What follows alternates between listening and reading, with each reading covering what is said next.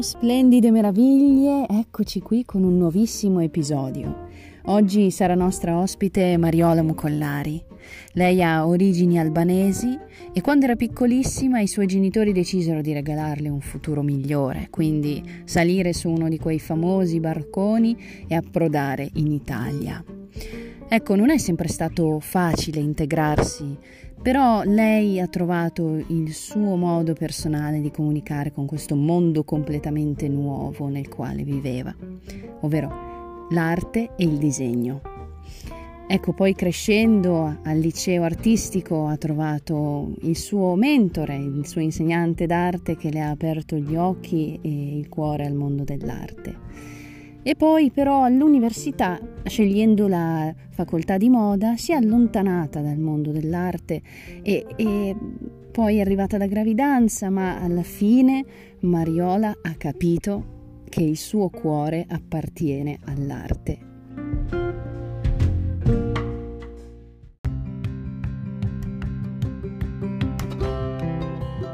Ciao Mariola! Ciao Paolina! Come stai? Ma piuttosto bene. Come, eh, come stai passando queste, queste, giornate primaverili? Ma finalmente con questo sole stiamo iniziando a fare un po' di passeggiate con la mia bambina e è bello perché finalmente un minimo si può respirare dopo tutto questo casino, anche se siamo ancora in zona rossa, però via. Eh, sì. È vero, anch'io, anch'io sto cercando di, di godermi un po', un po', la natura in questi giorni. Ma veniamo al, a te, ai tuoi inizi, alla, alla tua storia, al, parliamo un po' di te. Proviamo. Tu vieni, dal, vieni dall'Albania, giusto? Sì. E mm, mi hai detto che hai avuto un, un'infanzia felice, mh, mm, tranquilla, eh, però come, come mh, mm, ben sappiamo negli anni 90 diciamo che non c'erano tanti presupposti per un, un futuro brillante. Ecco. Ehm, come ti sei ritrovata in Italia? Allora, questa storia è mm, piuttosto particolare, nel senso che nonostante in quegli anni la meta principale fosse l'Italia per ovvi motivi, voglio dire anche geologi, ge- geografici, scusami, ehm, mm-hmm. noi praticamente dovevamo trasferirci in Inghilterra inizialmente eh, poi gli scafisti con cui eravamo in contatto, eh, diciamo che hanno cambiato le carte in tavola una volta arrivati qui in Italia. Quindi ci hanno mollato a mm. metà strada perché doveva essere un viaggio fatto in due parti. E mh, mm, poi abbiamo avuto la fortuna comunque di aver qui già i, frate- i fratelli di mia mamma e quindi abbiamo poi continuato, proseguito qui perché poi i miei si erano già piuttosto indebitati, siamo partiti senza un soldo e tutto per il viaggio, quindi non c'era proprio modo di arrivare in Inghilterra anche volendo. E mm-hmm. quindi mi sono ritrovata in Italia, dalle, dalla Puglia inizialmente, poi siamo arrivati in un paesino delle Marche.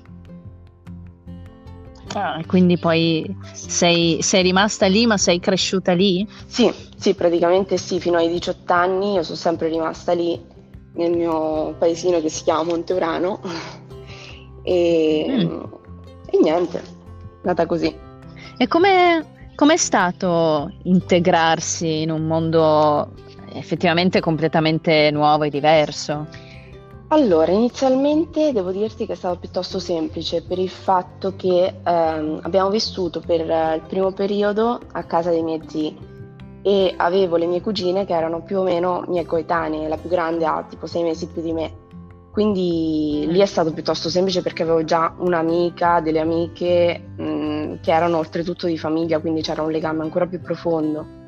E mh, mm, dopodiché, vabbè, sono iniziate le scuole, le elementari e lì è un po' più, mm, più, più difficile per il semplice fatto che lì si conoscevano già tutti, essendo appunto un paesino eh, tutti conoscevano tutti, io ero la nuova, la diversa, la straniera e quindi facevo ancora un po' fatica diciamo all'inizio anche a comunicare e quindi non è stato semplicissimo. Poi va bene, di anni la cosa è migliorata, eh, fai conto che la, la, la, persona che più odiavo ai tempi è diventata poi la, la, mia migliore amica che ad oggi è ancora qui con me, nel senso si creano e si sviluppano rapporti come in tutte le situazioni. Certo, però immagino effettivamente che non sia stato semplice, anch'io ho vissuto più o meno la tua stessa situazione perché ci siamo trasferiti con la mia famiglia qua in Italia quando avevo sette anni e diciamo che integrarsi da zero non è stato semplice, i bambini ovviamente, sai, davanti al diverso si ritrovano un po', secondo me, spaesati. Sì. E, però, però sì, con gli anni, come hai detto tu, si diventa più forti, dai. Esatto. Sì, poi vabbè, i bambini hanno quella cattiveria innocente data dal fatto di che cosa sentono a casa, quindi una volta che poi iniziano a conoscere, a scoprire anche questo tipo di cattiveria un po' svanisce. Cioè questo tipo di fortuna mm-hmm. e sfortuna da una parte, quindi dipende sempre dalle esperienze che uno ha poi. Certo. E quando nasce invece la passione per il disegno?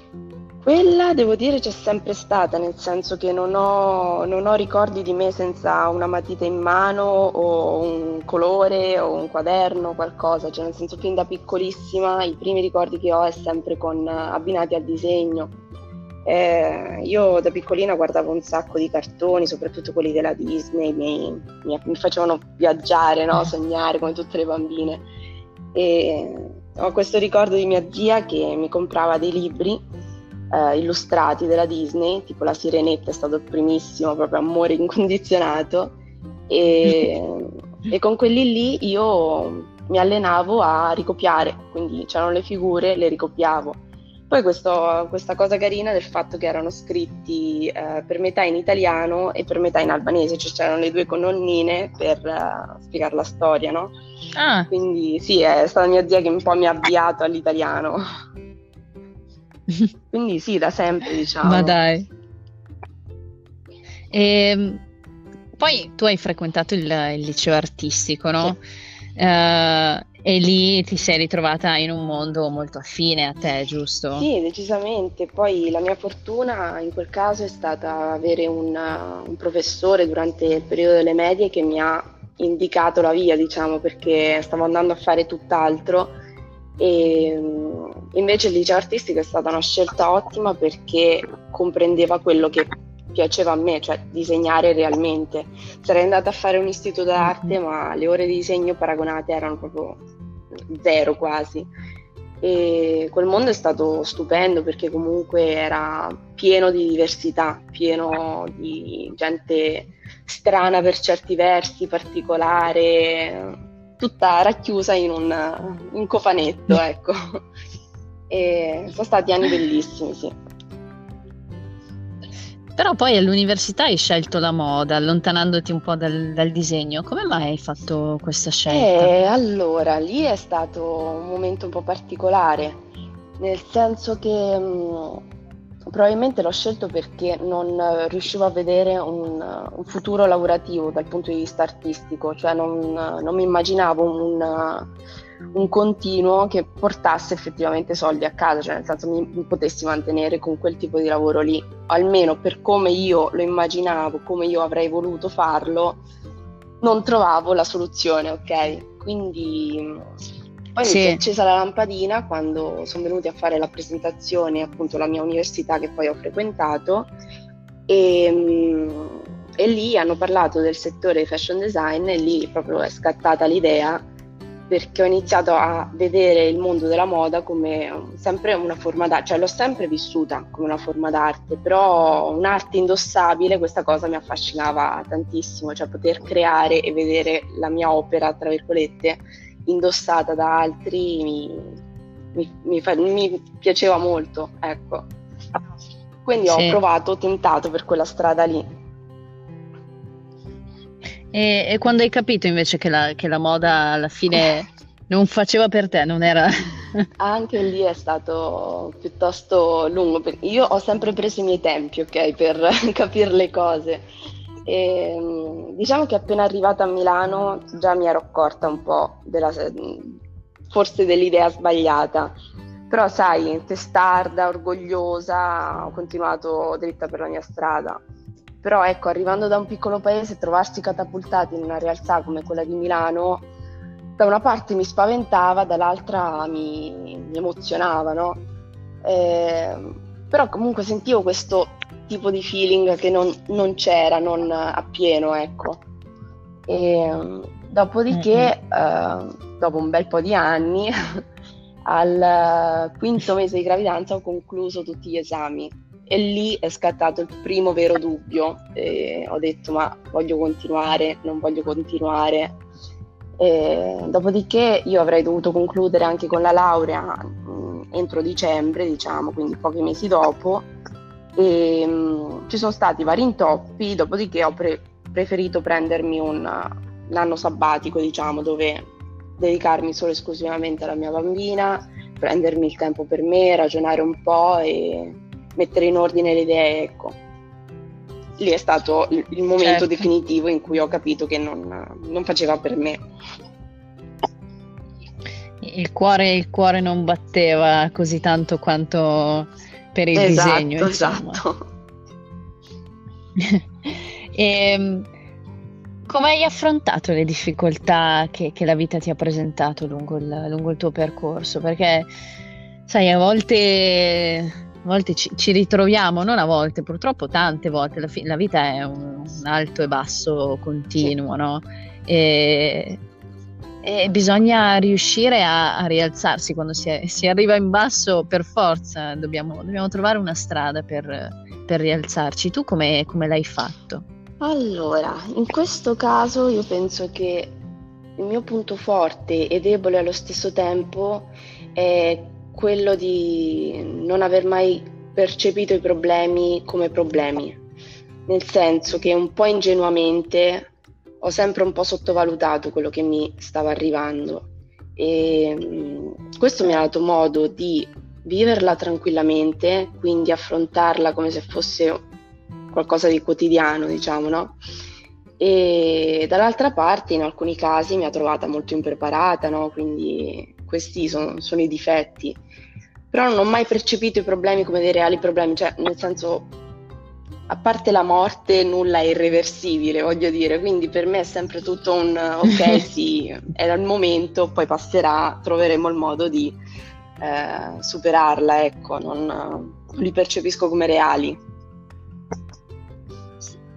Sì, è, è bello questo approccio effettivamente, perché, cioè, come dici tu, sì, magari ti, ti, cogli impreparata e se prendi qualcosa sotto gamba magari diventa effettivamente poi difficile superarlo però d'altro canto secondo me se, cioè, è, è, un po' è, è, un approccio super positivo e anche cioè, abbastanza realistico come, come, dici tu no? perché sì è un po' un se, se, se guardi alla vita vivitela e basta un, un po' in questo senso sì, cioè alla fine se, se, quella cosa è successa è perché doveva sì, in succedere. qualche modo sì, esatto. E, e, e quindi l'unica via per superarlo è semplicemente op, scavalcarlo e andare esatto. avanti. E, ehm, qual è invece la tua più grande aspirazione, il tuo sogno nel cassetto? Eh, allora, in questo momento, perché domani non sono sicura possa essere ancora così, in questo momento sicuramente è tutto legato al mondo del disegno, nel senso che spero di poter uh, vivere della mia arte, quindi di renderla un lavoro effettivo. Per ora ci sto provando, mi sono data un anno di tempo, questo anno è passato e un po' di successi, chiamiamoli così, li ho, li ho visti arrivare.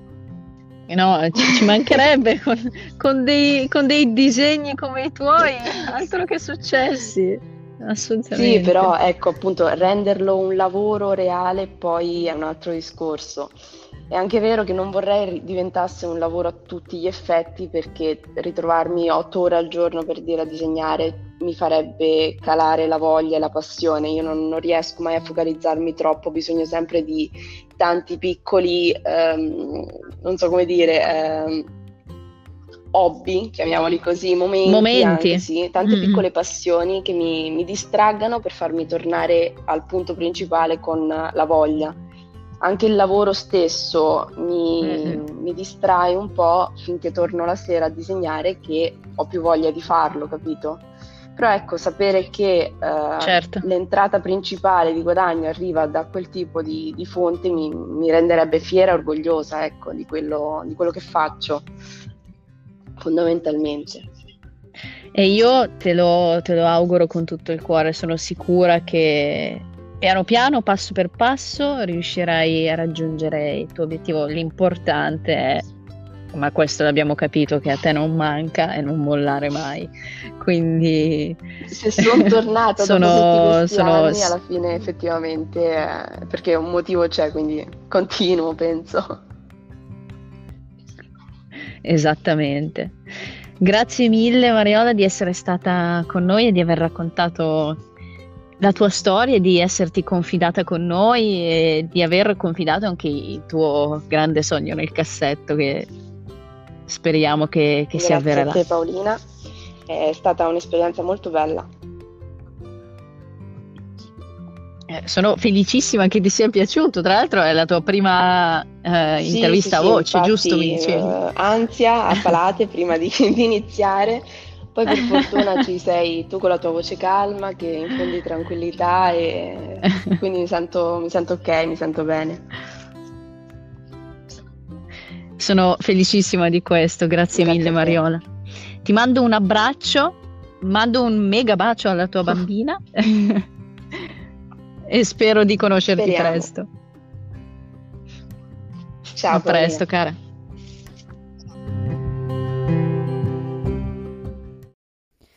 A volte la vita ci propone percorsi che forse in realtà non vorremmo percorrere, però comunque li scegliamo, comunque a volte li portiamo anche a fondo perché pensiamo che quella sia la scelta giusta.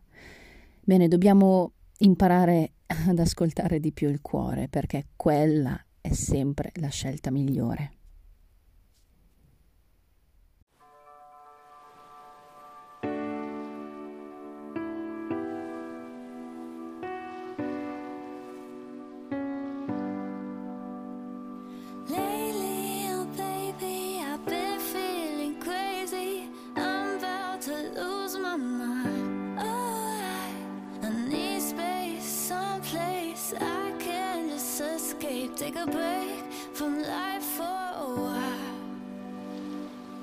Close my eyes and fly into the moon. Close my eyes and flying straight to you. Sipping bubbly by the deep.